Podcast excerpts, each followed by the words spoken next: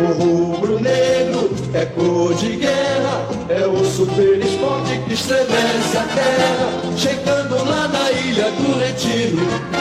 Bom dia, boa tarde, boa noite, galera. Sejam bem-vindos a mais um episódio do Voz da Arquibancada, o maior e melhor podcast em linha reta. Hoje nós temos muita pauta. Hoje tem muito assunto para tratar. Queria desejar logo feliz ano novo a todo mundo aí que está ouvindo, que a gente não fez o último episódio do ano ali por problemas técnicos e porque não tinha tanta, tanta, tanta pauta mesmo. O esporte não deu tanto problema, não. Era só a novela Diego Souza a gente não tava muito afim de falar só sobre isso, não. Um negócio chato do caralho. Mas vamos lá.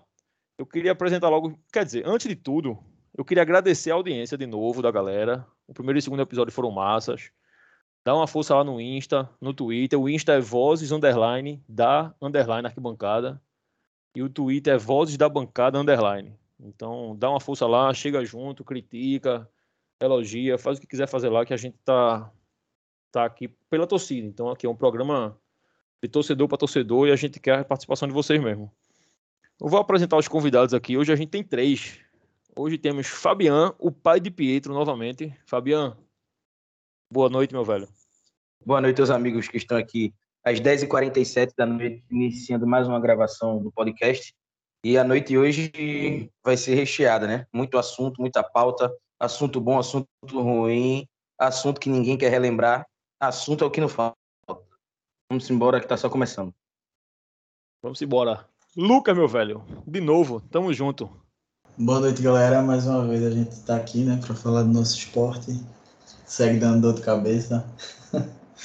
Mas é sempre um prazer estar aqui com vocês, conversando, debatendo e vamos lá para mais um episódio.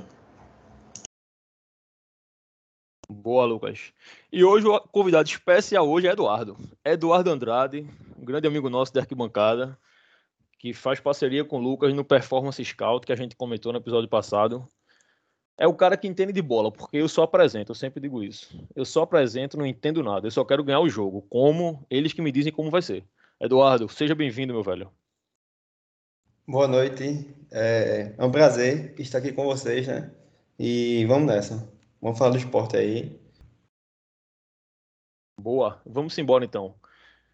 Hoje a gente tem um ouvinte. Eu não ia falar dela, não, eu vou falar. A gente tem um ouvinte especial hoje aqui. Márcia tá aqui em off, só ouvindo o episódio, porque ela disse que é redatora, é editora, faz tudo do podcast. Então, Márcia, boa noite. Não precisa nem falar se tu não quiser, vice. Fica aí, tá tudo certo. Vamos lá, galera. Hoje a gente vai tratar de muita coisa. Vamos abrir com a copinha. Dar uma passada rápida pela copinha. O esporte estreou ontem na Copa São Paulo. Estreou bem. Eu vi o primeiro tempo do jogo. Não consegui ver o jogo todo, mas vi o primeiro tempo. O time jogou bem. Obviamente, um monte de pirraia. Literalmente pirraia jogando. Erros básicos. Mas eu gostei. Gostei do time. Gostei do Marcelo, obviamente. Fez dois gols. Gostei do Paulinho, que eu acredito que seja aquele Paulinho que jogou Pernambucano, não tenho certeza. Vocês que entendem de bola aí podem me dizer se é ele. Gostei de Marcelo Aju ali na zaga. Achei o time interessante. Quem quer começar com isso aí? Vamos de Fabiano, que eu sei que o Fabiano viu o jogo todo. Diz aí, velho, o que, é que tu achaste de ontem? Rapaz, uma surpresa boa. Lembro que no último, no último episódio me perguntaram se eu estava animado. E eu disse que nunca estou. Tá aí. Agora eu tô animado. Um time time compacto, organizado, sabe aproveitar as chances que tem. É, tem uns meninos muito interessantes, o próprio Paulinho, de quatro gols do esporte, três assistências foram dadas por ele. O goleiro, quando foi exigido, Adriano, o goleiro Adriano, quando foi exigido, mostrou que estava pronto, bom reflexo, tempo de bola, saída de jogo. Gostei muito. No primeiro tempo, Leone, o camisa 7, chamou bastante atenção. No segundo, caiu um pouquinho de rendimento mas o destaque de fato foi Paulinho. Agora, segundo a transmissão do Eleven Sport, que foi o único lugar que passou o jogo, aquele time do Confiança é um time sub-17 e não sub-20 como a Copinha. O sub-20 ficou disputando um outro torneio em Sergipe. Então, só gente pontuar deles.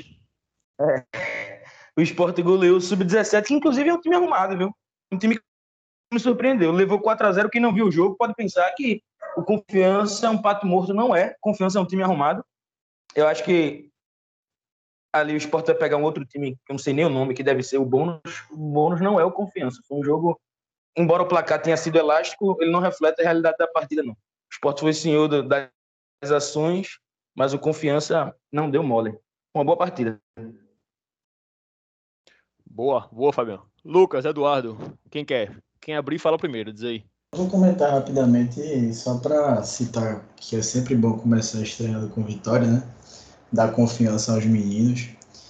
É, eu não consegui acompanhar o jogo, mas Copinha a gente sabe, sabe que é uma competição que, claro, a gente sempre vai tentar entrar nas competições para ser campeão, mas o importante é revelar garotos ali que possam ser aproveitados aproveitados no profissional, né, no time de cima, principalmente na situação em que estamos atualmente, que a gente vai precisar cada vez mais da base. Eu acho que isso deveria ser cultural do clube, mas infelizmente a gente sabe que a, as categorias de base, principalmente aqui em Pernambuco, só, só é utilizada, só são utilizadas quando os times estão em crise, né?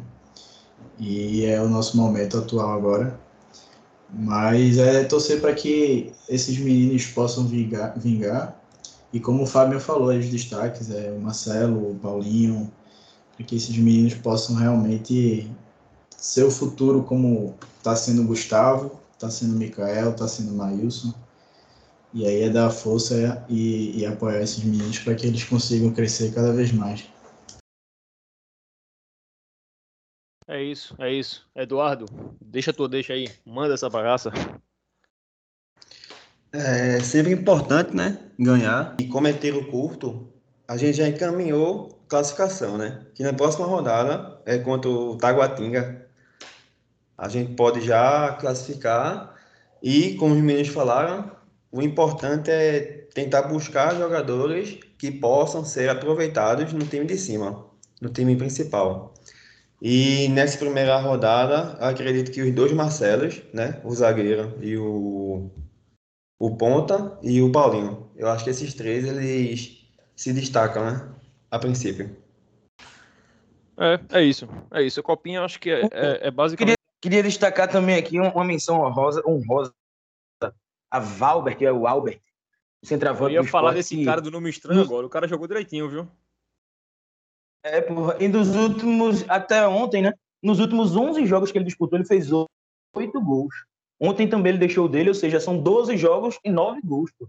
São números aí que, meu amigo, não é normal, não. Então a gente já pode vender Mikael, não é isso? Depende. Depende de quanto. Se chegar a 20 milhões, eu levo no aeroporto. 20? Pelo amor de Deus, eu levo por 15, por 12 eu levo no aeroporto. Mas isso aí é pauta para depois. Isso aí é pauta para depois. Vamos seguir aqui. Espero que, espero que nenhum clube interessado esteja ouvindo o podcast aqui. Vocês estão fazendo leilão para baixo aí, pô. Tem que ser o contrário, pô. justo, justo. Ó, bora para frente, começar as broncas. A copinha foi tranquila, o esporte ganhou, o time jogou bem, mas aí tem um pouquinho de bronca pra gente conversar aqui. Vamos entrar na novela Diego Souza. Que novela desgraçada. Mas pelo menos acabou, né? Pelo menos acabou. Eu acho que dos males foi o menor, assim. Não estendeu mais. Já estava tão chato, demorando tanto, que podia ter ficado mais uma semana. Pelo menos o, Grêmio veio, pagou o que ele queria, ele foi pro Grêmio e a gente tá livre dessa confusão. Eu acho que o esporte demorou um pouco para resolver essa situação. Acho que poderia ter sido um pouquinho mais rápido, mas também não achei que alongou tanto. Eu acho que essa ideia de, de que alongou muito fica mais porque um blogueiro novo aí diz que tem notícia e não tem. Então, assim, de oficial, o esporte fez a proposta, ele fez a contraproposta dele, o esporte aceitou, aparentemente, a contraproposta dele, e ele disse que ia esperar para decidir no final da semana. Até o final da semana, o Grêmio veio, ofereceu o triplo, quase o triplo do que ele recebeu aqui, e ele fez a opção dele. Eu acho que a novela se resume a isso. O problema é que todo dia vem um blogueiro dizer que falou com a mãe de fulaninho na esquina que ela conhece a tia de Diego Souza que disse que ele vem amanhã. Aí ficava nessa palhaçada. Mas eu acho que a novela bem resumida é isso. Lucas, eu sei que tu gostava de Diego, mas eu sei também que tu ficasse puto com esse negócio. Me diz aí. Eu. Foi frustrante, né? Porque a gente cria a expectativa da, da vinda dele. Mas eu confesso que acho que no ano seguinte, a última passagem dele, quando teve o primeiro zum da, da, do possível retorno dele, foi ano que eu me empolguei.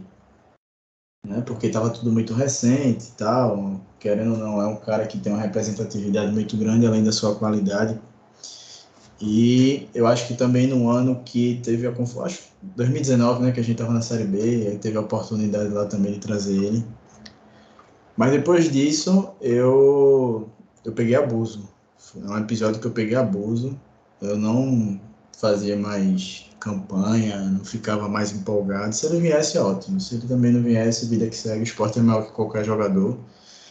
Eu achei que o esporte ficou refém é, da pedida de Diego Souza, assim como também acho que já está refém de Hernanes. Então, que bom que acabou. Se ele não veio, tem um lado bom, sempre tento ver o lado bom das coisas, que é Mikael ter espaço. Não sei se ele vai ficar, mas se até agora não surgiu nenhuma proposta, a gente conta com ele e aí ele vai ser titular absoluto, como vinha sendo no, na Série A. Foi o nosso artilheiro no, na temporada passada.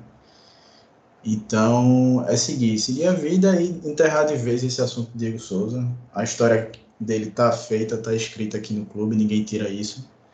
Quem gosta dele gosta, quem não gosta tem lá seus motivos, que eu não entendo, mas deve ter. Mas é isso, é o esporte seguir, a gente precisa montar uma, é, logo o elenco, não podia estar também dependente de Diego Souza vem, Diego Souza não vem, monta um time em torno dele, monta um, sabe? A gente precisa definir isso logo, a gente já vai, o time já vai se reapresentar nessa terça-feira, dia 4, e a gente não podia estar esperando por um jogador só. A temporada é muito longa, vai ser muito exigente. Então que bom que acabou. É isso, é isso. Mas só pra te explicar aí, a torcida do esporte gosta de jogador ruim, pô. Tem uns caras que gostam de jogador ruim, jogador bom, a galera gosta de reclamar dele. Mas Toby, Marcão, Marco Antônio que não fazia gol em ninguém, Bibi. Tem, tem uma galera que gosta do cara ruim. O cara bom não serve, não. Fabian, fala aí de Diego Souza. O que é que tu achaste disso tudo? Meu amigo, começar curto e direto. A novela Diego Souza só não é pior do que a novela O Beijo do Vampiro, porque essa tá muito na frente. Falando em novela ruim, meu amigo, essa não perde para ninguém. Mas de fato, bicho, foi uma encheção de saco esse negócio.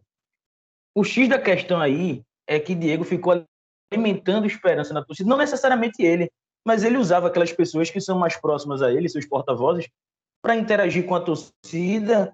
E o torcedor é racional, meu amigo. É emocional, é irracional melhor dizendo. E aí, quando veio o não, uma decepção, um baque muito grande para todo mundo. O esporte fez o que pôde, diferente de outras situações que o jogador ali meio que se insinuava para a gente e a gente não fazia proposta, não buscava, não procurava saber se de fato havia o interesse. Diferente dessa vez, que o esporte foi atrás, conversou, apresentou proposta, recebeu contraproposta do atleta, aceitou a contraproposta, ou seja, o esporte foi até onde ele podia ir.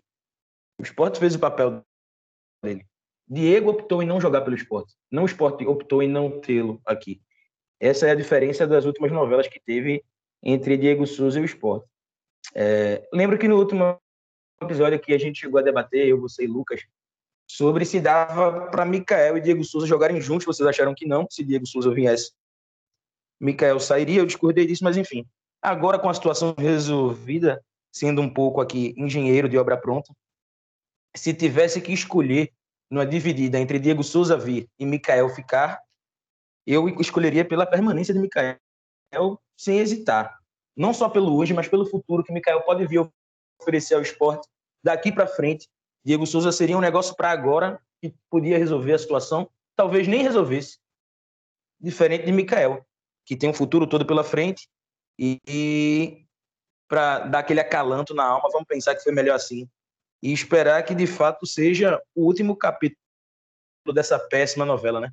Que não aconteça de Diego Souza ir mal agora no estadual no Grêmio e antes do início do Brasileiro, a gente mais uma vez ir lá se arrastar para ele.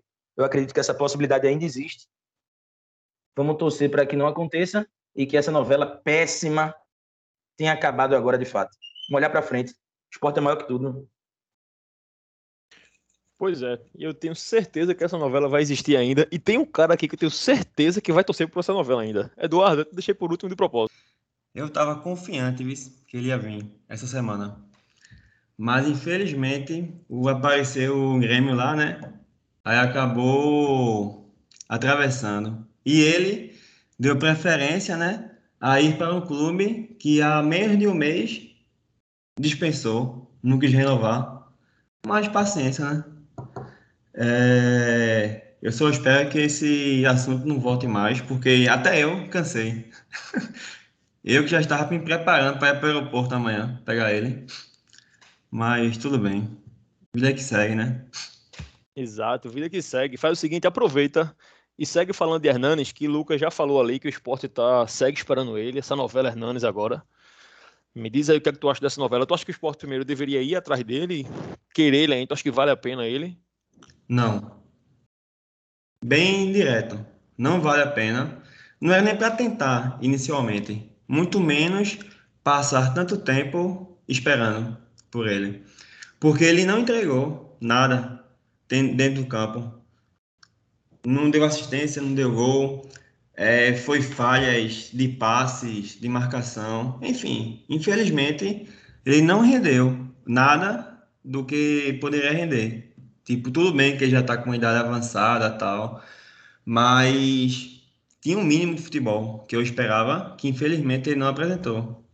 Boa, beleza, beleza. Fabian, Deixa eu voltar contigo. E Hernanes? O cara veio, como o Eduardo falou aí, não jogou bola que se esperava dele. Eu, particularmente, eu acho que eu não esperava muita coisa dele, não. Eu esperava mais ou menos o que ele fez, na verdade, um pouquinho mais.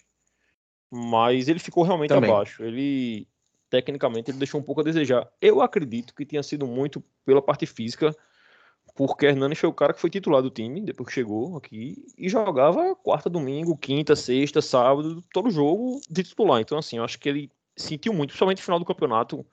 Ele sente muito. Naquela fase que a gente tava bem ali, com assim que o Florentino chega ali, o jogo do Atlético Paranaense ele joga muito bem, joga direitinho, acho que com o Inter, mesmo a gente perdendo o jogo. E naquela sequência de três vitórias, ele jogou bem dois jogos ali, que um acho que ele estava suspenso, mas jogou bem. Mas depois daquilo ali, já na reta final do campeonato, ele se sente muito fisicamente. Hernandes era um cara que não estava conseguindo controlar uma bola, adiantar jogo, era uma coisa meio, meio assustadora você ver um cara da qualidade dele se arrastando em campo. Eu acho que para uma Série B, se for um salário como vazou dele a semana aí, né, que a gente vai comentar sobre isso ainda, que era 53 mil reais, se eu não me engano, eu queria, mas desde que fosse banco, entrando quase todo jogo, mas para jogar ali 20, 25 minutos, raramente sendo titular eu acho que no nível de Série B ele conseguiria ajudar bem a equipe. Agora, ficar esperando ele até sabe Deus quando, não sei até onde isso pode ser prejudicial ao esporte. O que é que tu acha? Eu acho que o ponto principal da permanência ou não de Hernanes, ela começa fora do campo. Até que ponto ele quer ficar aqui para jogar? Até que ponto ele está disposto a se entregar no dia a dia, nos treinos, se dedicar de fato fora e dentro de campo para ajudar o esporte? Porque essa já virou novela também, né? Me dá uma semana, até o final do ano, me dá outra semana, me dá outra semana. Quando tá pedindo muito tempo assim, não tá convicto do que quer, não sei se, se só ele não está convicto, se tem influência da família, da cidade, enfim. Eu sei que eu contaria, eu queria contar com o futebol dele na Série B, especialmente com o salário que você falou aí, que eu vi 53 mil, ainda aumentava o salário dele na Série B. Aumentava para 60 mil, para arredondar. Eu queria contar com ele na Série B, acho que é um cara que pode sim ajudar é um cara que numa situação do jogo pode entrar ali para controlar. É, pode não aconteceu nessa primeira passagem dele, ele decidir um jogo, mas tem um chute muito forte fora da área, uma bola parada excelente, tanto cobrando falta para a área para cabecear quanto batendo direto. Não teve a felicidade de nos ajudar nesse sentido, mas é um cara que a gente sabe que pode decidir. Não decidiu até agora, mas é diferente. Bola cai no pé, acerta no Série B naquele jogo truncado, aquele jogo duro, difícil você acha uma bola, é meio caminho andado. Com o salário que ele está, eu manteria assim ele no elenco, desde que ele de fato esteja interessado em jogar, em contribuir com o esporte na Série B. É, eu tô por aí também, eu tô nesse time também. Lucas, tu tá no meu time ou tá no time de Eduardo? Diz aí. Eu tô no time de Eduardo. E aí eu vou listar os motivos pelo qual eu não concordo com a permanência de Hernandes. Primeiro, é a convicção que ele não tem está é, muito dividido entre ficar junto da família na Itália, nos negócios dele. Eu acho que a gente precisa de jogadores que estejam 100% focados aqui no clube. Por mais que tenha uma reviravolta e ele decida ficar É, ele já demonstrou que está balançado, então pode ficar durante a temporada, não sei, de repente ele pode bater uma saudade, enfim. Eu não sei se ele realmente vai conseguir estar focado 100% no esporte. Tem também a parte física e a parte clínica, que prejudicou um pouco em alguns jogos na Série A, ele ficou de fora. E também é um cara que não contribuiu diretamente com gol e assistência, que é o que a gente espera dele. Então, tudo bem que o nível da Série B é menor, é...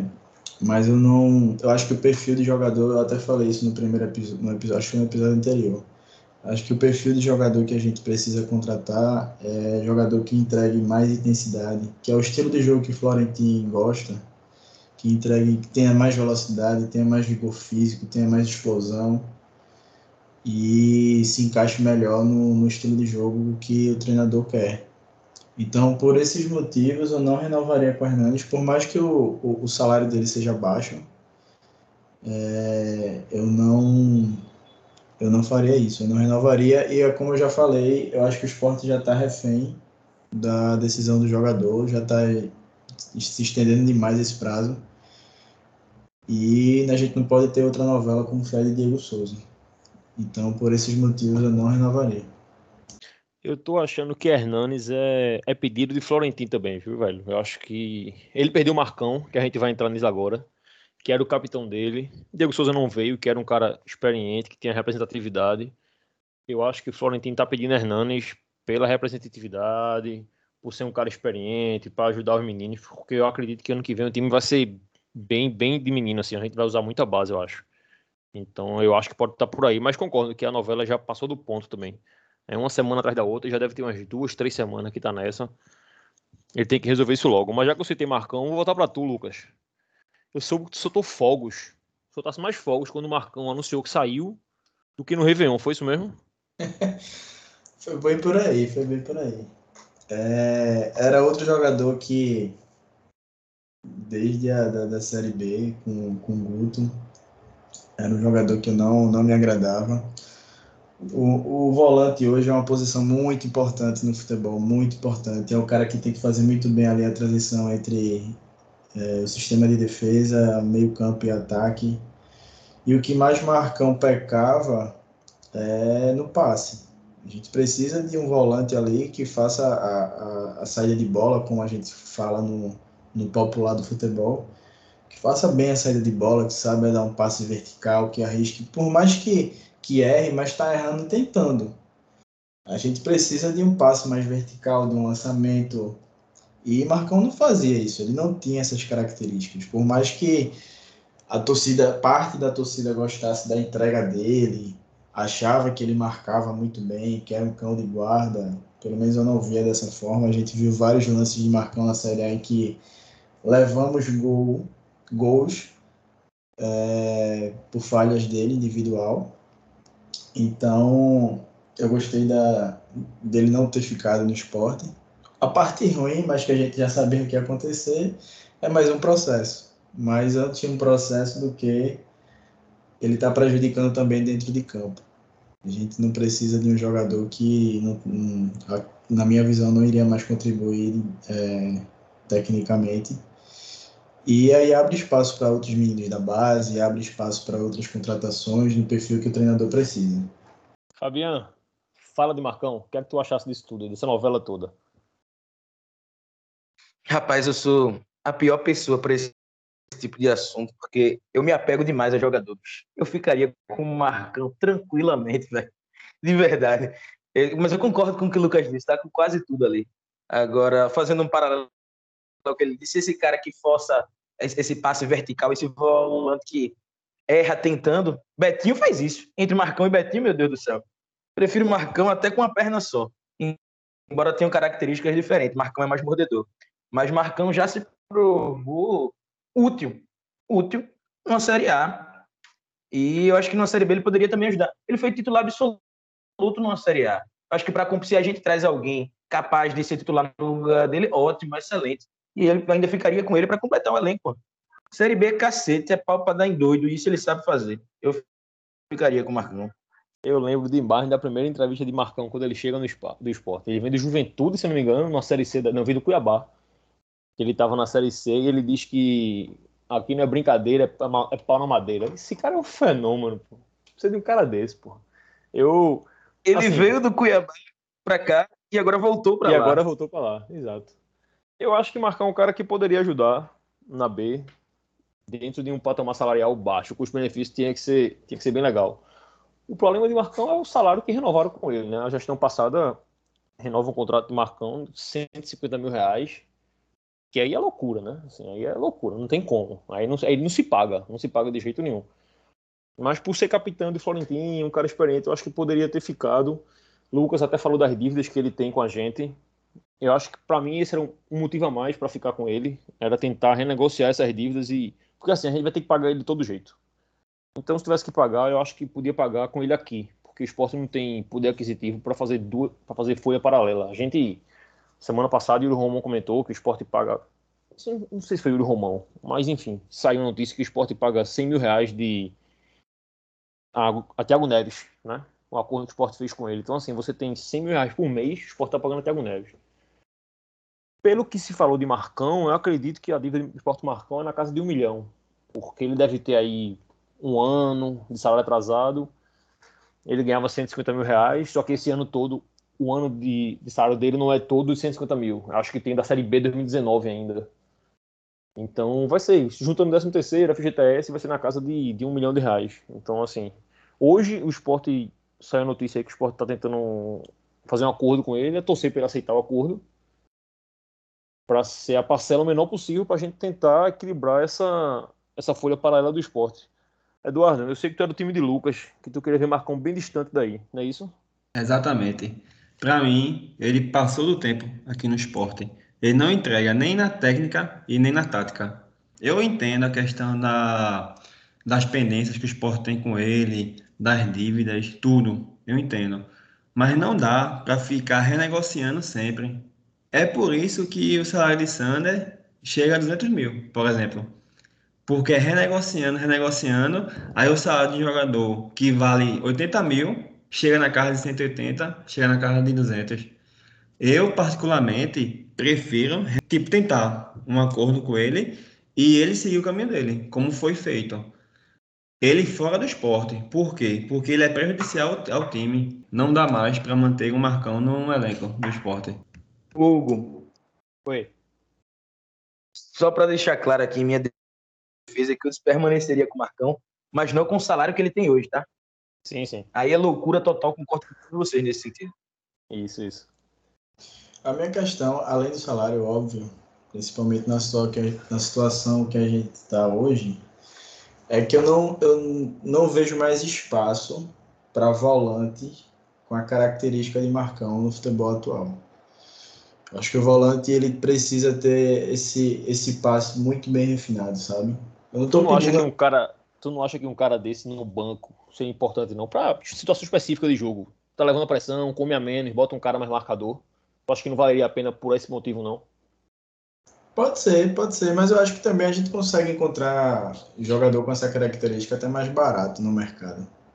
Eu prefiro dar espaço para alguém da base, sinceramente. É, Eu acho que tem um menino bom da base aí, marcador, um tal de Ronaldo. Esse não, por favor. Mas Ah, é o que eu acho que o que tá é. querendo falar também é a parte da, também da experiência. De um cara mais, mais velho ali para chamar a responsabilidade.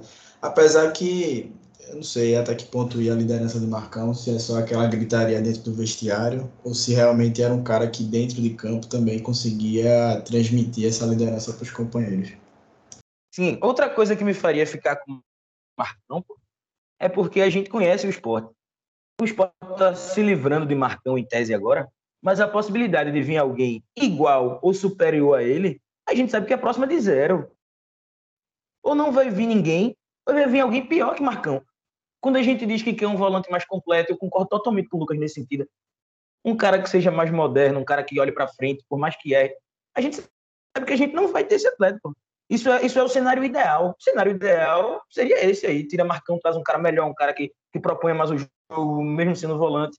Mas a realidade é que não vai vir, pô. Se vier, vai ser uma surpresa uma grata surpresa pra gente, mas a possibilidade de não vir ninguém nem perto de Marcão é muito grande. Ou bota o menino, bota o menino da base no lugar dele, o menino vai dois, três jogos mal ali no começo, a turma corta o cara, não vai vir outro, acaba a carreira do menino, o time fica incompleto, entendeu? É muito mais no contexto geral e não só em Marcão especificamente. É sabendo que dificilmente vai vir alguém, por mais limitado que ele seja, dificilmente vai vir alguém menos limitado que ele. Esse é o problema. Boa, me desse um gancho bom. Amanhã tem reapresentação do elenco, né? E chegou um volante aí que, pelo nome, esse cara é um fenômeno. O famoso pedaço de muerto. A gente tá falando de cara ruim. Veja, eu nunca vi esse cara jogar na minha vida. Vocês vão me dizer agora se esse cara presta ou não. Mas o cara que chegou com o apelido de pedaço de muerto, eu já tô animado para no mínimo xingar esse cara no campo. No mínimo, eu vou lá, vai ser folclore. Eu quero saber se esse cara presta se esse cara não presta. Eduardo, tu que entende de bola, tu que vê jogo, o que seria pedaço de muerto aqui na Ilha do Retiro? É a função de Marcão? É mais um Zé Wellison? Me dá os dados desse cara aí. Rapaz, com esse apelido aí fica difícil eu defender. Mas eu vou me apegar à questão tática e às funções que Florentin é, solicita para o jogador que atua naquela posição, certo? No que eu vi desse atleta, ele tem uma marcação forte, certo? Ele busca o desarme e procura dar um passe próximo a algum jogador, um passe curto, né? No caso. Ele fecha a linha de passes também é, e procura dar lançamentos longos nos corredores, que ele se encaixa bem na questão da transição direta. É, eu acredito que dessa forma, com, esse, com esses indicadores, no caso, é, ele possa cumprir uma função tática no time de Florentino. Agora, se a técnica vai ajudar, aí eu não posso confirmar, né? Até porque o nível do campeonato que ele disputava era um. E aqui no, ele vai encontrar um nível bem maior, né? Bem mais forte, no caso. Vamos confiar aí que esse pedaço de. Pedaço de quê mesmo? que tu falasse? Pedaço de muerto. Meu Deus. Vamos ver se ele pega um, um, um real de vida, né? Aqui. É o famoso vulgo Ah, se ele se juntar, Nicolás Watson. só uma dúvida. Se ele se juntar com o Betinho, vão ser 12 pedaços de muerto? Não, eu acho que já seriam três. O Betinho vale dois, velho. Lucas, e aí, Lucas? Nicolás Watson, famoso pedaço de muerto. Fala o que tu sabe sobre ele, se é que tu sabe alguma coisa. Não, não sei, eu não, não conhecia o jogador. Até tentei ver o material que Eduardo é, chegou a preparar. E as características do, no vídeo que eu vi que Eduardo preparou no material, as características são até interessantes, mas eu acho que é um tipo de contratação que é aquela coisa, Florentino deu uma lista de reforços, tinha a opção A, a opção B, eu acredito que ele deve ser uma opção C, uma opção até D do mercado que ele veio, do time que ele veio, da divisão que ele veio. Mas é esperar, não tem muito o que falar. É esperar para ver ele jogando, para ver ele em campo, para a gente tomar alguma, fazer alguma análise mais profunda. Mas diante do, do, do que eu pude ver, pelo menos as características podem se encaixar no que, no que o treinador quer. Mas a, a questão da qualidade do jogador em si, até pelo nível de futebol que ele vai encontrar aqui, que é um pouco maior do que ele estava inserido, é onde a gente realmente vai ver se ele vai conseguir se destacar.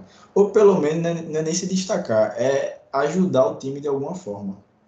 Não acredito que venha para ser titular, é, mas para compor mesmo o elenco. Mas quem sabe no decorrer da temporada ele realmente não ganha confiança, né? realmente mostra um bom futebol para assumir a titularidade. Pois é, pois é, me animei, me animei. Quando o Eduardo aí falou das características, tu também, eu acho que mostra também que o esporte está alinhado com o Florentino, né? Tá trazendo jogadores para é, posições no estilo de jogo que ele gosta de, de, de pôr sobre o time. Ano passado a gente sentiu dificuldade com isso, porque tinha Marcão e Zé Welles, que eram dois primeiros volantes. Zé Welles tinha que jogar de segundo Aí Hernani voltava para acertar esse passe por trás da zaga. Então o time ficava um pouco desbalanceado por conta disso. Mas me animei, pelo menos as características são as características que o Florentino precisa, não é aquela contratação que, por exemplo, na minha opinião, seria Diego Souza. E trazer um pivô para jogar com um time que já tem Mikael. Não fazia muito sentido para mim. Esse, pelo menos, é um cara que vem e deve se encaixar no, no lugar vazio do time. Fabiano, tu viste esse cara jogar? Tu conhece esse cidadão? Não, sei que ele está vindo do, do, Instituto Atlético Central de Córdoba. É um time que disputa atualmente a segunda divisão argentina.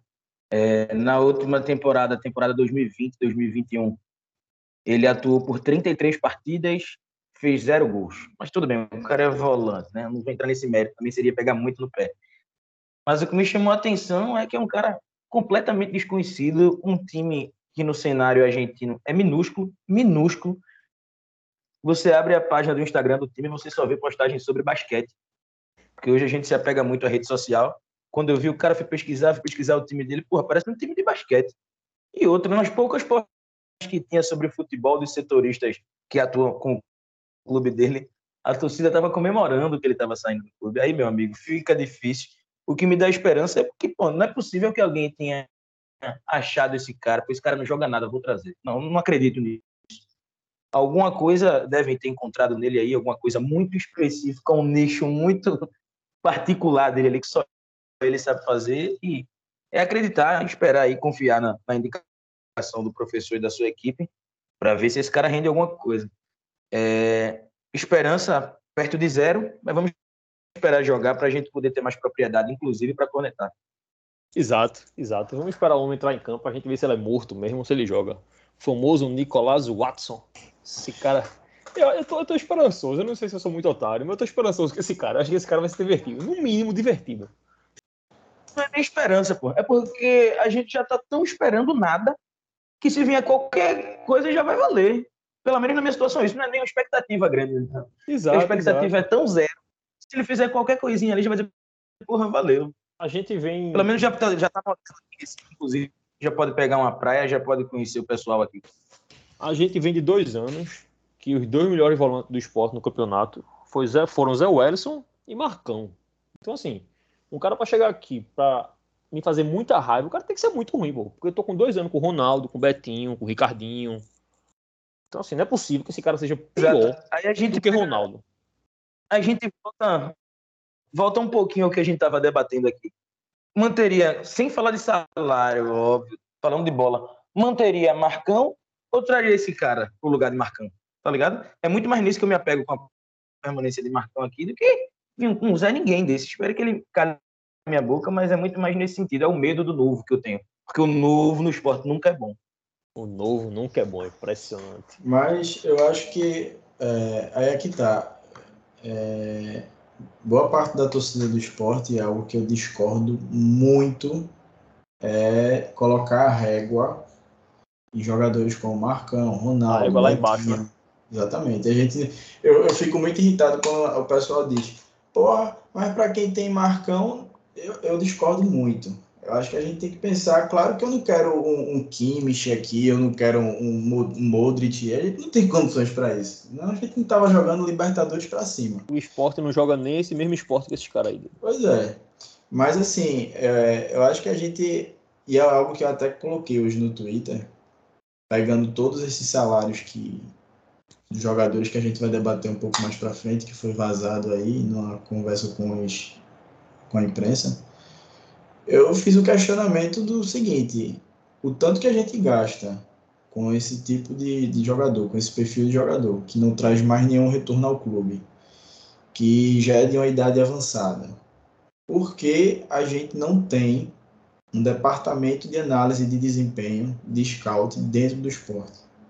E se não tem condições de montar um departamento dentro do clube, porque não, também não é algo tão simples, tem empresas que oferecem esse serviço, sabe? É uma área que está em plena ascensão. Então, assim, você fazer contratações hoje sem critério, sem se encaixar no perfil que o, o treinador quer, no estilo de jogo que o treinador quer, de forma aleatória, como fazia nos anos 80, anos 90, é, eu acho um absurdo.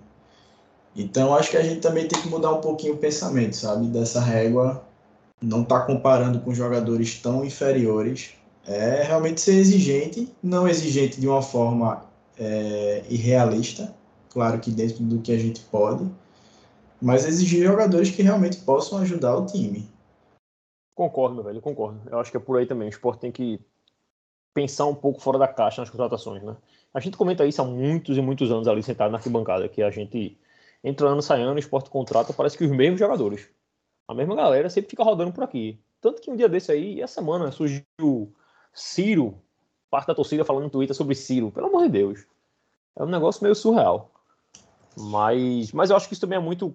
Eu até tuitei sobre isso, é muito consequência do, da fase do esporte, a consequência do, do desmando que está no clube há alguns anos já, pelo menos de 2017 para cá, 16 para cá. Então você vê tanto jogador ruim, tanta coisa, tanta notícia ruim que você se apega a coisas do passado que eles fizeram feliz e acredita que aquilo vai fazer de novo, como é Diego Souza, como é Ciro e por aí vai.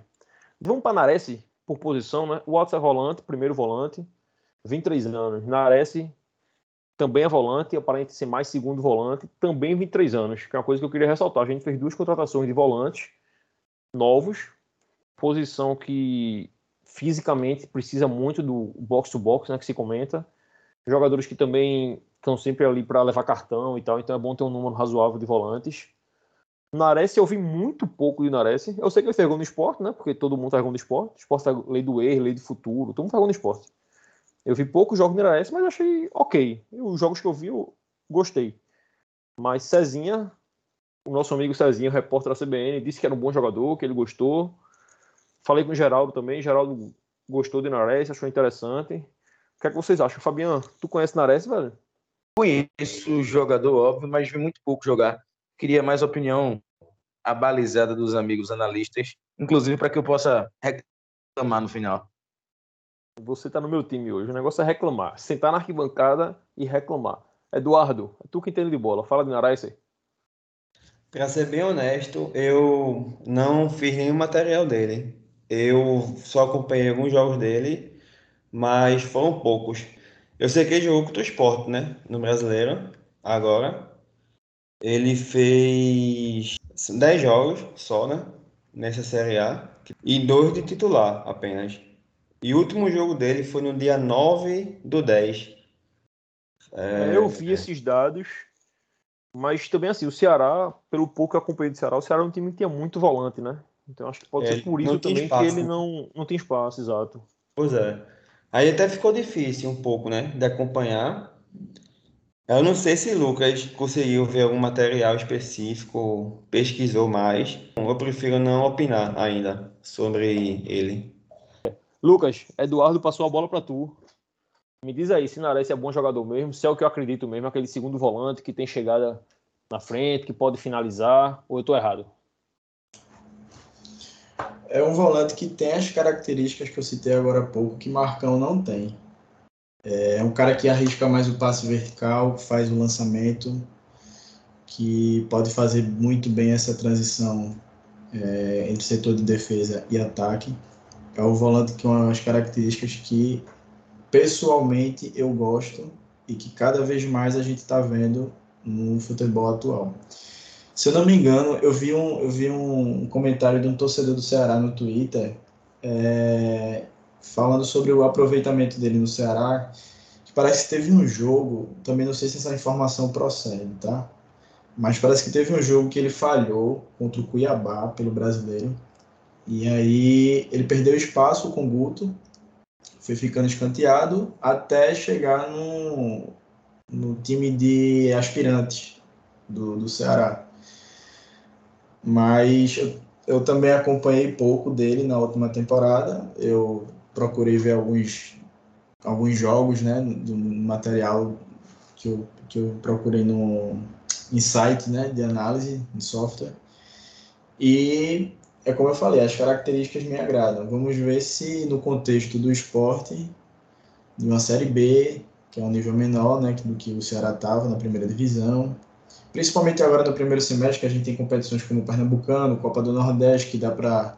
Acredito que ele vai, vai chegar como titular, até pelas peças que temos no elenco. Não é um titular que a gente tem a segurança de vestir a camisa e ser dono da posição, mas diante das peças que, tem, que temos no elenco, ele, eu acredito que chegue como titular e, a princípio, possa é, resolver essa carência ali da, do setor da, do, do meio campo. Também joga como primeiro volante, mas a marcação não é o, o, o ponto forte dele, e sim mais é o passe. Boa, boa. Fabian, é isso. Vamos para a ilha, Venarece e pedaço de Muerto, formando a dupla de volante. Qualquer coisa a gente xinga. A gente tá acostumado a fazer isso mesmo. Tem, tem bronca não. Deixa eu partir para a próxima. Raiva Negas, atacante, joga pelo lado, geralmente ponta esquerda, pelo que eu pude observar dele. Eu vi uns números dele rapidamente, assim. Um cara que tem um número razoável de assistência, era um cara que tinha muito passe para finalização. Assim, ele fornecia muita chance de finalizar para os companheiros, que eu acho uma coisa bem interessante assim. Para quem joga na ponta, não é aquele morto, é um cara que aparentemente dá continuidade ao jogo, mas não vi jogo, obviamente, né? 28 anos, salvo engano. E também é gringo, né? Acho que ela é colombiano, não tenho certeza. É gringo, provavelmente também indicação de Florentin, outra indicação de Florentin. Acho interessante, até porque a gente não tem ponta, né? Esse ano o esporte não teve pontas que, que jogassem, né? Porque a gente tinha Bastos, a gente tinha Neilton, tinha Veraldo, mas ninguém jogava. Quem jogava era Mussolini e Juba. Então, assim, é importante contratar jogadores para essa posição, mas desconheço. Lucas, deixa eu voltar para tu. Vi pouco também, é, não acompanhava ele na, na liga que ele jogava, no time que ele jogava.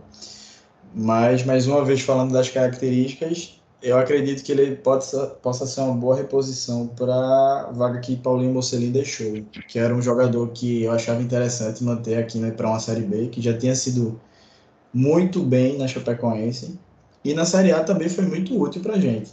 Fez gols importantes, nos deu três pontos em mais de um jogo, e eu acho que para a Série B ele seria importante. Então, eu acredito que vai ser uma reposição bem feita, e vamos ver na prática, né? Pelas características que eu vi do jogador, é, eu acredito que ele vem para ajudar. Boa, boa. Fabiano, visse esse cidadão jogar, não?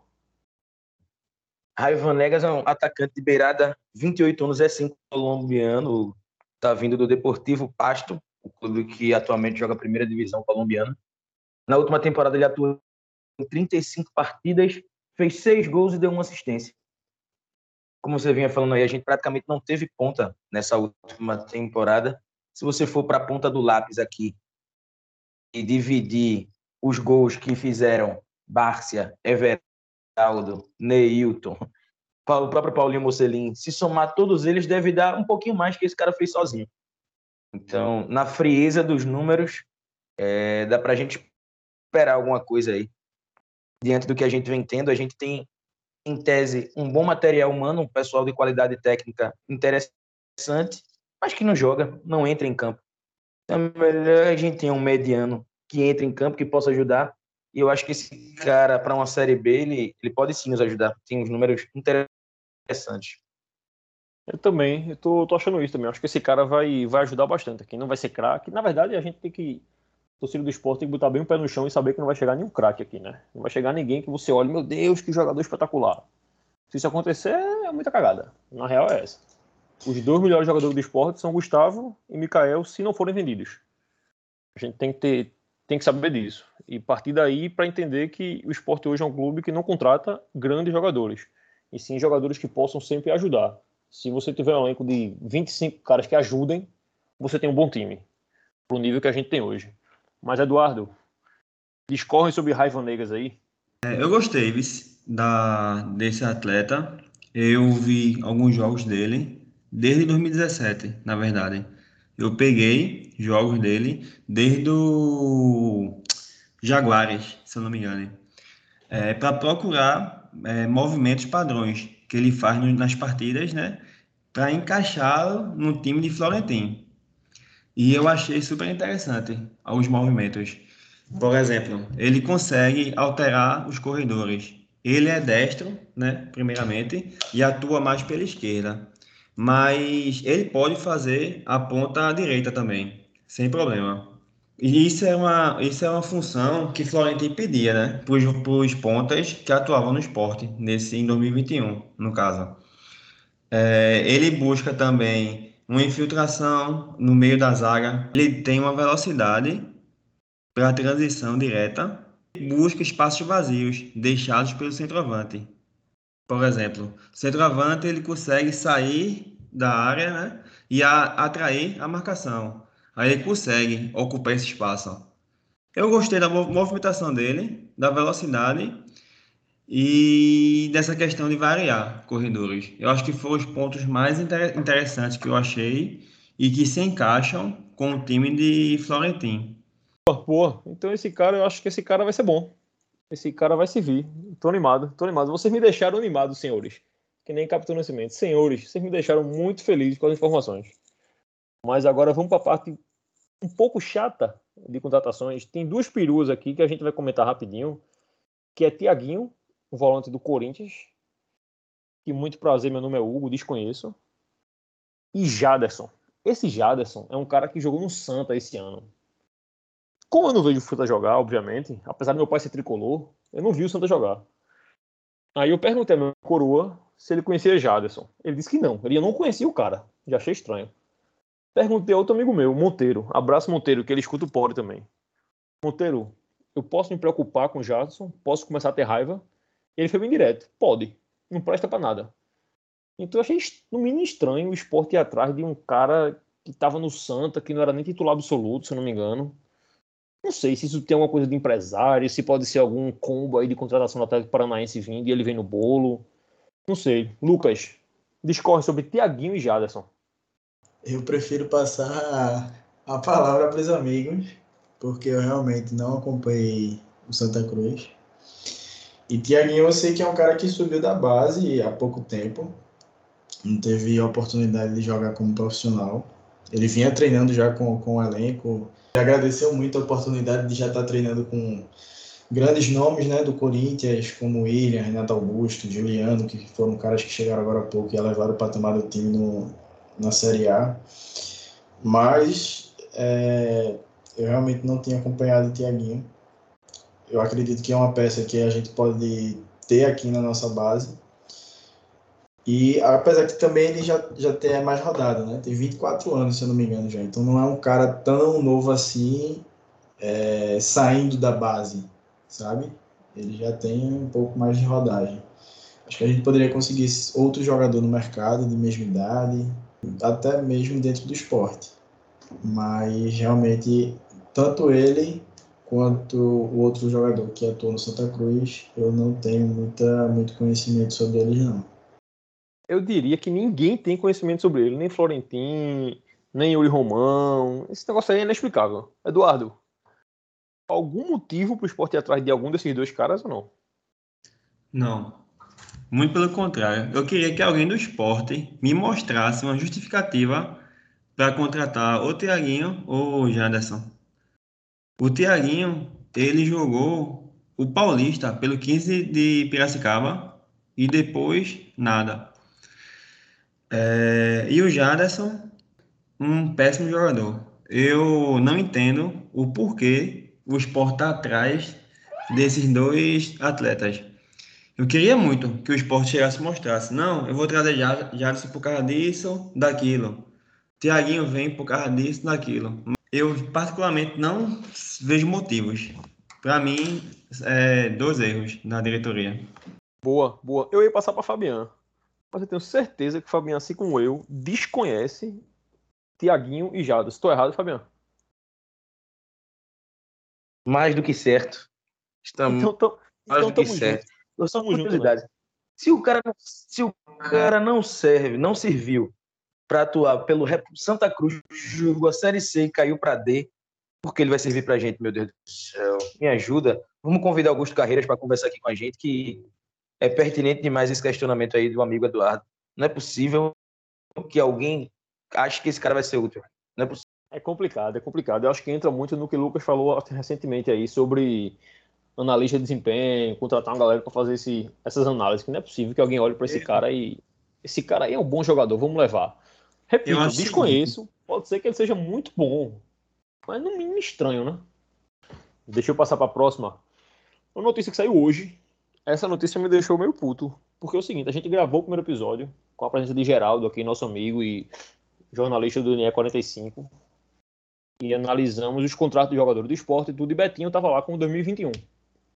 A, re, a reportagem de Geraldo, ele fez... Ele conseguiu com o Fred Domingos o, a informação do contrato, né? Que era diretor do esporte na época da renovação. Inclusive tem matérias acho que no próprio NE45, falando na época da renovação, Fred declarando que o contrato de Dalberto, se não me engano, acho que é Dalberto e, e Betinho era até o final do ano, no caso 2021. Hoje, o repórter Vitor Amorim, me corrija se eu estiver errado, acho que foi ele, que é o setorista do esporte, ele revelou que o contrato de João Betinho... Vitor Amorim.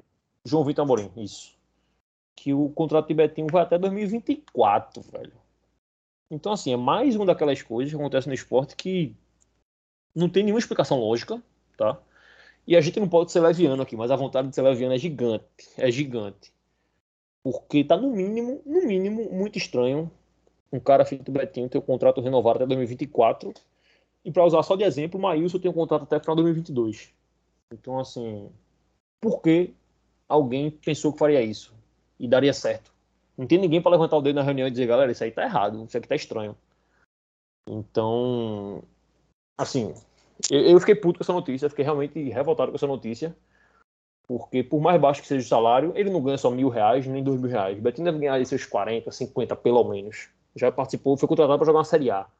Então, é bizarro. Fabian, e aí, velho? E Betinho, hein? Diz aí, o que, é que tu acha disso? O que é que tu vai fazer com esse cara? Rapaz, Betinho que pertence a Tom Benz, né? Ele teve a primeira passagem. Eu estou aqui com Transfer Market aberto. Ele veio da Tom Benz para o Esporte em 2020, aí teve essa renovação em 19 de março de 2021, voltou da Tom Benz para cá. E é isso que a gente está vendo. A gente chegou a resgatar as matérias da época que ele tinha sido renovado por um ano. E hoje aparece, meu irmão, eu não consigo entender, não. Não consigo entender. Porque isso é. Acho que foi o próprio Geraldo que comentou com a gente.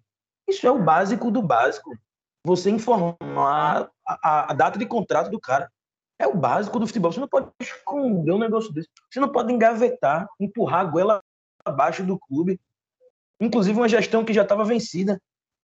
Empurra um contrato de quatro anos com um cara desse, bicho. É, eu, eu tô vendo aqui agora, tá aberto aqui no. já tem aqui no Transfer Market. Contrato até 31 de 12 de 2024. Tá aqui, tá atualizado. Meu amigo, eu não sei o que dizer, não, sinceramente. É surreal, é surreal. É o que tu falasse, o que o Geraldo comentou, é o básico do básico. Então, assim, é o que nos leva a pensar que tem coisa estranha, né?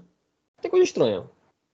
O estranho pode ser simplesmente a incapacidade absoluta de um diretor de futebol fazer um contrato sem lei ou qualquer outra coisa. Então, assim, é bizarro. Lucas, queres comentar isso? Essa situação de Betinho é uma das grandes irresponsabilidades da gestão Milton Bivar. É, como vocês falaram, saiu a matéria aí na época de que tinha sido renovado até o final do ano, né, da, da temporada que ele tinha, acho que a temporada passada, né? E hoje sai essa bomba que é até 2024. Eu não sei de onde tiraram que Betinho poderia passar mais três, quatro temporadas aqui no clube. E já é um, é, é um jogador que já beira os 30 anos. Betinho, se você olhar algumas fotos aí, pode aparentar ter cara de novo, mas ele não é novo. É um cara que não vai trazer retorno financeiro para o esporte. Provavelmente vai ser mais um que vai colocar na justiça, certo? E eu não vejo sentido algum nessa renovação por um contrato tão longo. Então, é, foi algo que não foi transparente, como muitas coisas no esporte são, né? mas uma negociação que fazem por debaixo dos panos e a gente só vem descobrir dois, três, quatro anos depois, como foi na gestão de Arnaldo Barros, que as bombas saíram estourando depois. E é mais uma responsabilidade de, de gestões do esporte que eu fico me perguntando por que fazem isso, sabe? É, longe de mim acusar alguém aqui sem provas, mas a gente fica levanta algumas suspeitas que, pelo amor de Deus, a gente pode pensar que alguém está ganhando dinheiro, é, com jogada de empresário, não sei. Mas é algo muito estranho. É algo que não tem uma explicação. Não é um jogador que agradou tecnicamente, não é um jogador promissor, como eu já falei, já tem uma idade beirando os 30 anos. Então, levanta suspeitas para a gente pensar em coisas desse tipo que eu, que, eu, que eu falei agora, infelizmente. De uma negociação boa tanto para quem. É, tanto tanto para o empresário quanto para o jogador e para quem negocia dentro do clube. Só pode. Mas eu espero que não seja nada disso. É, e que esse tipo de renovação, de contratação no esporte, não sei se acabar, porque a gente sabe como é que funcionam as coisas dentro do esporte, mas minimizar. E aí é onde entra toda aquela situação de, de um departamento de análise dentro do clube que eu falei, que não vai zerar os erros, né? mas vai minimizar e vai trazer muito mais critérios para a gente contratar. É, pois é. Essa de Betinho é estranha demais. Eduardo, quer fechar com essa de Betinho? Irresponsabilidade ou interesse particular de alguém. Alguém que pensou em qualquer coisa, mesmo no esporte. Eu, particularmente, passo isso aí. Betinho, que embora seu nome seja Roberto Pimenta Vinagre Filho, ele tem ali um futebolzinho bem sem tempero, né? Só para concluir. Aquela piadoca gostosa de fim de programa. Tá certo. É isso, é isso. Estamos encerrando o programa aqui, mas vamos entrar no último assunto da pauta aqui, que é essa conversa que teve entre Carreiras e Yuri Romão, nosso presidente, nosso setor de futebol, com parte da imprensa. Né? Não sei quantas pessoas da imprensa estavam e tal. Eu descobri isso na quinta-feira à tarde, na hora do almoço. Eles estavam almoçando lá e Cezinha, nosso amigo, mandou mensagem: Meu irmão, tô almoçando aqui com Yuri Carreiras. Vai sair muita bomba daqui pro fim do ano ainda. Isso era dia 30, né? Eu digo, não é possível que amanhã vai estar bom no esporte. E isso meio que ficou escondido. Réveillon, agora foi beber esqueceu disso. E, entre outras, eles, o presidente e o diretor, citaram alguns mandos e desmandos do clube que ocorreram nas últimas gestões, sem citar nomes, eles não falaram nome de, de presidente, de diretor, nada, mas só citou algumas coisas que aconteceram no esporte. Entre elas, salário de jogador, que particularmente eu acho meio. Eu acho errado você citar o salário do cara, sabe? Eu não, eu não gosto disso, não. Principalmente quando ele ainda está no clube, que é o caso de Sanda, né? Só para citar para a galera saber aqui, se, se não está sabendo, eles citaram o valor do salário de Thiago Neves, que era 260 mil, André ganhava 190 mil, Júnior Tavares, que ganhava 130 mil, e Sander, que Sander ganharia 200 mil reais. Então, assim, Sander ainda está no clube, tem contrato em vigor, já está num clima chato ele com a torcida, tudo. Então, acho que esse, esse vazamento. Vazamento não, né? Essa informação, porque é veio tipo direto do clube. Desnecessária. É, exato, exato. A exposição desnecessária demais. Os outros, apesar de eu não concordar, pelo menos não estão aqui, né? Mas, pô, o cara tá aí, o cara vai se representar amanhã. Então, assim, eu, acho, eu achei desnecessário. Mas citaram também de Hernanes, que a gente já citou aqui no programa, que era 53 mil reais. Então, assim, isso mostra, primeiro, que o esporte estava gastando muito dinheiro com um jogador que não presta, porque 130 para Júnior Tavares, 260 para Thiago Neves. Eu entendo, acho que até Fred Figueiredo fez um Twitter sobre isso, que patamar de Série A é um patamar mais elevado tudo, mas acho que tem que, tem que existir um, um mínimo de, de responsabilidade pela situação financeira do esporte e também de custo-benefício, assim. Você não vai me dizer que Júnior Tavares vale 130 mil reais. Obviamente não vale. Mesma corrida de André vale 190. Não valia. André, eu até discuti isso em off hoje com um colega meu. Eu entendo o esporte pagar isso porque era, todo mundo queria, o cara veio, era ídolo e tal. Mas tem serviço para financeira... Exato. Mas pela situação financeira da gente, eu já achei um salário exacerbado. Acho que já não deveria ser isso tudo. Além disso, só para a gente adentrar logo o assunto e emendar tudo de vez, o que foi que me surpreendeu mais tá aqui um, no Instagram de Léo Medrado. Léo Medrado que trouxe isso. Eu, eu vi na, na resenha da quinta-feira, ele e Cezinha comentando isso, e Léo colocou aqui no Twitter, ou no Instagram, eu vou dar uma lida rapidinho aqui. E Léo fala que o esporte tinha despesas descabidas, a feira mensal de almoço do clube era de 35 mil reais e cai para 25. Em verbas complementares de viagens, 40 mil reais, caiu para 6 mil reais. A coleta de lixo, o esporte gastava 14 mil reais com empresa particular para fazer. O clube agora fez um contrato, um acordo com a Enlurbe e não paga mais para coletar o lixo. Além disso, ele fala de transporte de veículos, que o esporte, pelo mesmo valor que pagava anteriormente, hoje o clube consegue abastecer e utilizar melhor esse dinheiro. E no final, o Léo cita a frase que Uri Romão falou, que Cezinha também tinha me, tinha me contado. A receita do clube estava lá. O esporte é um clube que tem receita, só que é muito mal gerido. Eu fiquei impressionado com os salários também, mas essa segunda parte impressionou, impressionou muito mais porque é o que a gente comentou, acho que no primeiro episódio, eu, Cezinha e Geraldo aqui, que é muito tratar o clube quase como economia doméstica, sabe? Porra, você não pode gastar Y se você não tem isso no caixa. Você não pode gastar mais do que o necessário para uma coleta de lixo se você está devendo o funcionário da portaria. Então, assim, o esporte, nessa conta básica aqui de Léo Medrado, aqui, ele está economizando, sei lá, de 20, 35 para 25 cai 10, 40 para 6 cai 34. Então, assim, isso já é folha de funcionário do clube, pô, que o esporte está devendo. Então, assim, é muita irresponsabilidade de quem estava no clube lá dentro que fechou esses contratos. Me deixou animado essa reunião e esse, essas informações dadas pelos jornalistas, porque mostra que a gestão é uma gestão, no mínimo, consciente. E essa frase de Yuri Romão de que a receita estava lá é uma coisa que me animou muito. Porque mostra que o clube não está tão falido como a gente realmente achava que ele estava. O esporte é um clube que gera receita. Eu sempre fiquei pensando, pô, como é que um clube desse tamanho.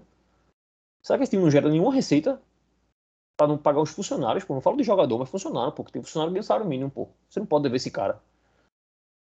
Mas o esporte tem receita, só era muito mal gerido. Então eu queria que vocês comentassem sobre isso. Vou começar com o Fabian. Fabian, o que é que tu achou sobre isso tudo? Salário, esses contratos de esporte pagando queria... empresa para esporte pagando empresa para coletar lixo, velho. É só botar na rua quem lube passa, irmão. Eu queria primeiramente me ater ao, ao salário de Sander. Que isso não é de fato o salário cru que ele recebia. Ele não, o salário dele não é de 200 mil reais, só para a gente detalhar. Esse valor chegava a 200 mil reais por outros acordos que o esporte já devia ele anteriormente, parcelou o que devia, e aí esse montante todo dava em torno de 200 mil reais mensais. Não é só salário, tá? O que também é absurdo. Mas enfim, voltando a falar do esporte. Hugo, esse lance do lixo, da coleta de lixo, sabe o que me lembrou? Da entrevista que a gente fez com o vice-presidente Fortunato, vice-presidente de patrimônio, com relação, Lucas lembra também, com relação aos poços artesianos que a gente tem na ilha. Salvo engano, o esporte tinha quatro a, quatro a cinco poços e os poços se perderam. Meu amigo, como é que se deixa? Você deixou o poço tampado de volta, você não sabia onde estava o buraco. Ou seja, é uma situação de abandono, no caso dos poços e no caso da coleta de lixo. Uma situação de desinteresse em enxugar os gastos mesmo. Sabe que está apertado, que não tem grana suficiente para gerir o tamanho da nossa estrutura. E ao invés de se buscar soluções para amenizar esse custo, o pessoal simplesmente aceitava. Porra, a gente tá quebrado, a gente tá gastando 14 mil aqui, é muito caro, velho. Porra, é muito caro, mas o que é que faz para mudar isso? Entendeu? E foi a primeira coisa que essa gestão aí, que inclusive me surpreendeu positivamente, porque pegaram o clube ali no fundo do poço. E são atitudes pequenas como essa aí. Vai ter uma economia agora somando todas essas situações que foi colocada, sem gastar um real. Você está economizando sem gastar um real. É muito mais interesse em fazer. Né, não estou nem questionando aqui capacidade, quem pode, quem tem. É interesse. Quer fazer, faz. Vamos reduzir, vamos trabalhar. Não simplesmente empurrar com a barriga como foi feito até hoje. É, pois é.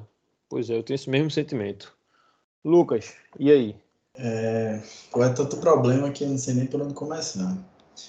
Mas em relação a esse vazamento do, dos salários, é como eu vi num, num debate no Twitter hoje que transparência é, não é você escancarar tudo relacionado a valores, a contrato do clube, seja com jogador, com fornecedor, principalmente o salário do jogador.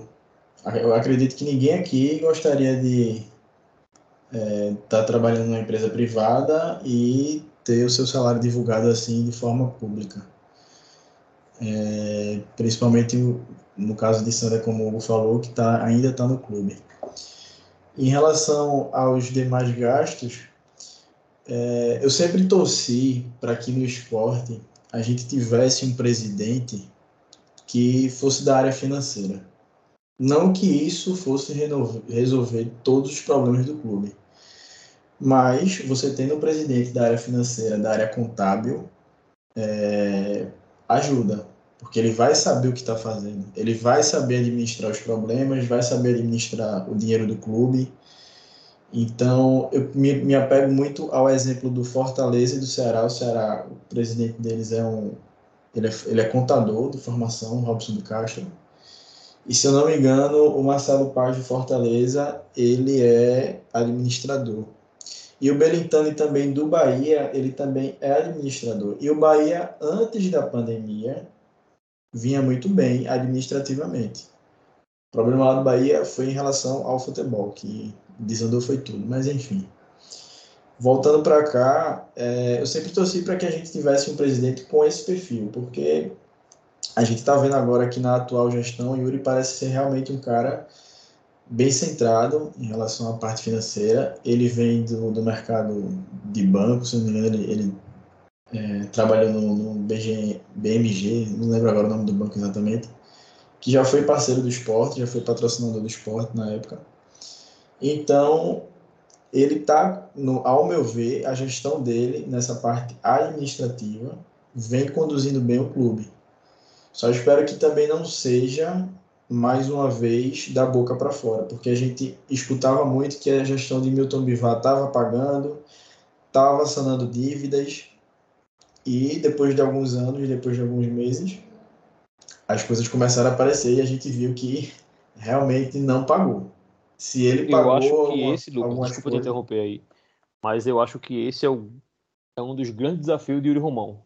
É fazer as pessoas acreditarem nele, porque Arnaldo mentiu loucamente, Milton Bivar entrou, a gestão a gente tá vendo o que aconteceu, então quando Yuri fala alguma coisa, a primeira coisa que eu penso é, será que esse cara tá me sacaneando de novo?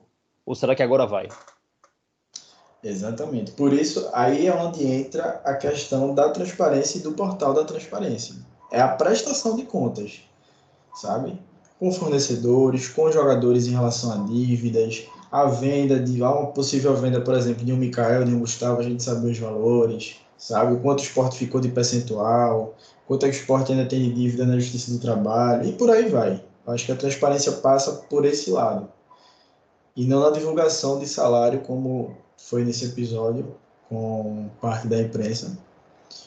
Então é isso. De forma resumida, eu acredito que, teoricamente, e em parte na prática, porque a gente está vendo algumas coisas acontecendo, eu acredito que a gente, essa gestão ela está no caminho correto. Eu espero que politicamente deixem o esporte respirar, deixem a gestão trabalhar para que todo o planejamento possa ser colocado em prática e a gente retomar o clube que a gente sempre foi é, referência na região, não só na região, como também já foi referência nacionalmente. Bons tempos, que o esporte passou 10 anos sem dever um salário a ninguém. Eduardo, fala sobre isso, mas deixa eu te passar mais uma. Hoje saiu uma matéria, que acho que do Leia Já, que o esporte vai passar a comandar o estacionamento dele, né? Que era, era nosso, terceiriz, foi terceirizado e agora o esporte volta a, a ter o controle do estacionamento dele. Eu não vou lembrar os valores de cabeça, não estou com a matéria aberta aqui, peço até desculpa, galera, mas é, são duas horas gratuitas para sócio em dia. E a partir disso tem um valor, salvo engano, 10 reais.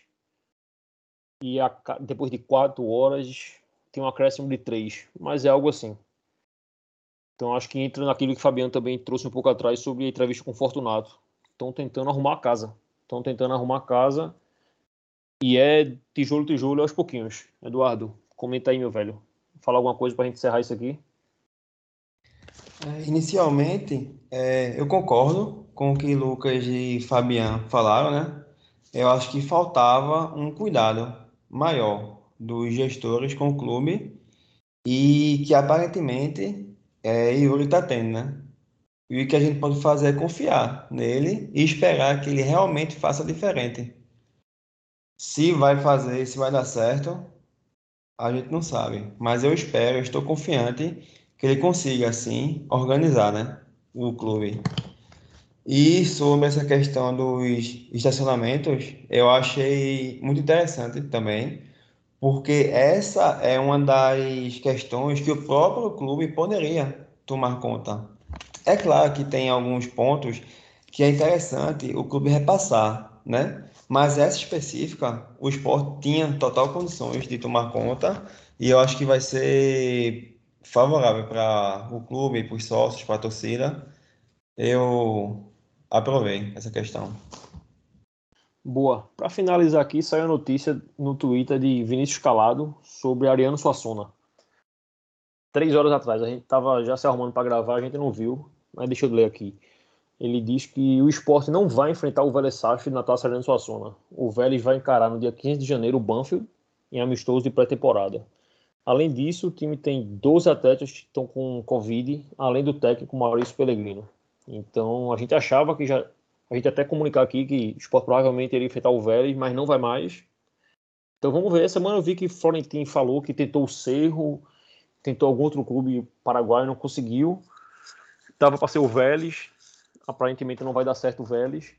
Mas Yuri Romão, na entrevista que ele deu semana passada a Felipe Luna, confirmou né, que vai fazer a Adriano Suassuna de volta. Inclusive, tem uma ideia de fazer um jogo de despedida para Duval e Magrão, dois, dois dos maiores ídolos do esporte aí. E não vai ser o Vélez. Vamos esperar, vamos ver quem é que vem, se é que vai ter mesmo. Dia 15 de janeiro. Se vai ser na Arena, se vai ser na Ilha, porque eu lembro que a entrevista de Fortunato ele disse que o primeiro jogo da temporada seria na Ilha. Mas acredito que ele estava se referindo ao jogo, primeiro jogo oficial, né? Que seria fim de, que será fim de janeiro. Então eu não sei se seria na Ilha, acredito que não. Acredito que ia ser na Arena esse. Mas, mas vamos ver. Vamos ver semana que vem, no próximo episódio, a gente já vai ter esse, esse time confirmado para finalizar aqui, eu queria só dizer uma coisa a vocês: Esporte Clube do Recife. É o fenômeno Esporte do Twitter. Do Recife. Não existe, pô. Torcedor do esporte é uma coisa bizarra, é, é surreal. E isso é uma discussão é grande que a gente ainda vai ter no programa ainda, e a gente já comentou algumas vezes aqui, que é o tamanho do esporte, como o esporte gera receita, como o esporte é um clube que, se for minimamente bem administrado, não vai sofrer financeiramente, velho. O esporte é uma torcida maluca, é uma torcida que quer comprar, o esporte, torcedor do esporte quer gastar dinheiro com o clube e não consegue. Semana passada a gente teve aí, eu até tuitei sobre isso, o esporte teve aquela, aquela camisa que eu já comprei, inclusive, que é Leomar, Nildo, Adriano e Leonardo, aquele time de 2000. Muita gente comprou naquela camisa. Teve aquela caneca que esgotou a caneca.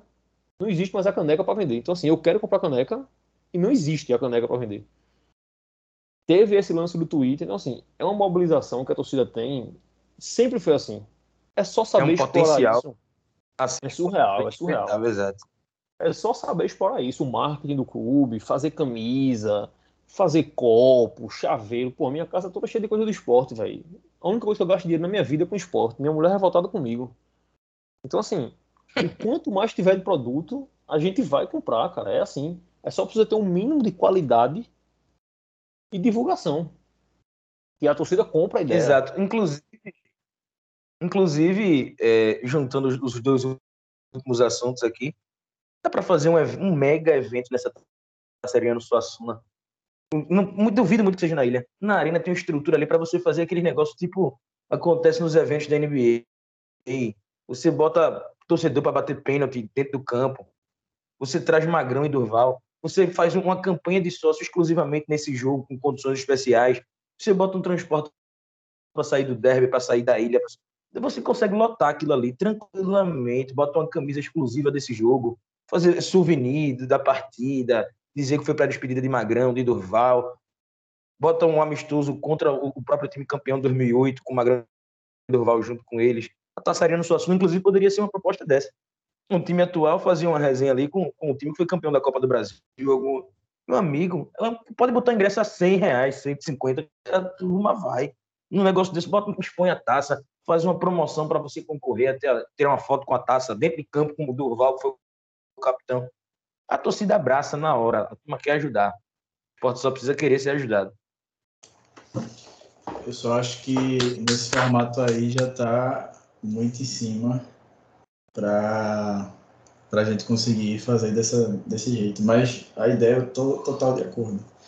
É, eu só queria dar uma opinião sobre, sobre a- o exemplo lá da camisa que o Hugo deu, é, que tem Leonardo, Adriano, Nildo, É Leomar, Adriano, Nildo e Leonardo. Pronto. É, além do marketing e da divulgação, eu acho que o esporte ele precisa conhecer o seu torcedor. Porque imagina essa camisa, o esporte oferecendo ela diretamente à, à, à geração que acompanhou ali a década de 90 início, da década, início dos anos 2000. Todo torcedor do esporte que acompanhou essa, os times do esporte nessa época é apaixonado, principalmente pelo time de 2000. Eu, por ter nascido em 94, infelizmente não consegui acompanhar como eu queria. Toda vez que eu vejo alguém falando de Leonardo, vejo alguém falando de, de Jackson, de Nildo, porra, eu tenho que ir no YouTube ver esses caras. Queria muito ter acompanhado como eu acompanhei o time de 2008. Então, assim, o, o esporte ele não conhece o seu torcedor, ele não sabe o perfil do seu torcedor. Seja o torcedor de 15 a 25 anos, de 30 a 45, de 50 a 60, sabe? E, inclusive, teve até uma pesquisa no ano passado, por parte do, do marketing do clube, que os sócios receberam, para justamente o clube tentar conhecer melhor o perfil do torcedor.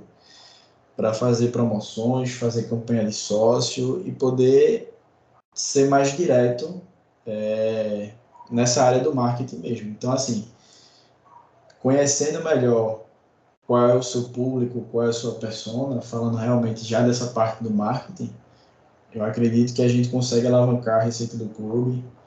E eu estou muito ansioso, espero muito que o marketing possa fazer um bom trabalho, porque até o momento foi um dos setores do, é um dos setores do, do clube que ainda está mais tímido. E vamos até ver se a gente, eu sugeri um negócio aqui, vamos ver se a gente não consegue trazer o Eduardo Arruda, que é o o VP de marketing, trazer ele para cá. Quem sabe a gente não consegue bater um papo com ele para tentar extrair algo dele. Tá na pauta, tá na pauta. Vamos, vamos tentar isso sim, vamos tentar isso sim. É isso, senhores. Acabamos, vamos despedir aqui da galera. Agradecer demais a, a audiência de todo mundo, mais uma vez. Entra lá no Twitter, entra lá no Instagram, troca uma ideia com a gente, manda direct, a gente responde assim que puder. E isso aqui é de torcedor para torcedor. Isso aqui somos apenas torcedores loucos e apaixonados por essa desgraça do esporte, conversando com vocês, porque passar raiva sozinho não dá não, a gente decidiu passar raiva junto. Vamos trocando ideia, vamos tentar melhorar esse clube aos poucos. Eduardo, meu velho, você é o convidado especial da semana. Valeu pelo encontro aí, espero que você tenha gostado. Você me convenceu que Pedaço de Muerto e Vanegas vão ajudar o clube, então eu lhe agradeço bastante por isso, viu? Certo. Vamos nessa. Esperar que eles cheguem e correspondam, né? Pelo menos taticamente. E sobre a questão da taça Ariano, que eu nem cheguei a comentar, mas eu concordo aí com a ideia de Fabian. Se eu fosse diretor de marketing, eu pegava o trecho aí de Fabian e fazia exatamente igual. É, eu quero agradecer, né, por, por estar aqui com vocês. E estamos aí. 2022 vai ser um ano que promete. Espero que o esporte consiga atingir seus objetivos. E já estou aqui à disposição para próximos encontros. Hugo, eu só queria deixar um detalhe aqui sobre Raiva Negas, que tu criou expectativa com ele, que ele também é colombiano. De novo essa história, meu. Esse cara vem com esse negócio de novo pra cima de mim. Todo dia esse cara me lembra de Lênis, pelo amor de Deus, velho. Você lembra de Lênis, ó. Tem esse, tem esse detalhe, de viu? Eu de volta, Lênis, demais.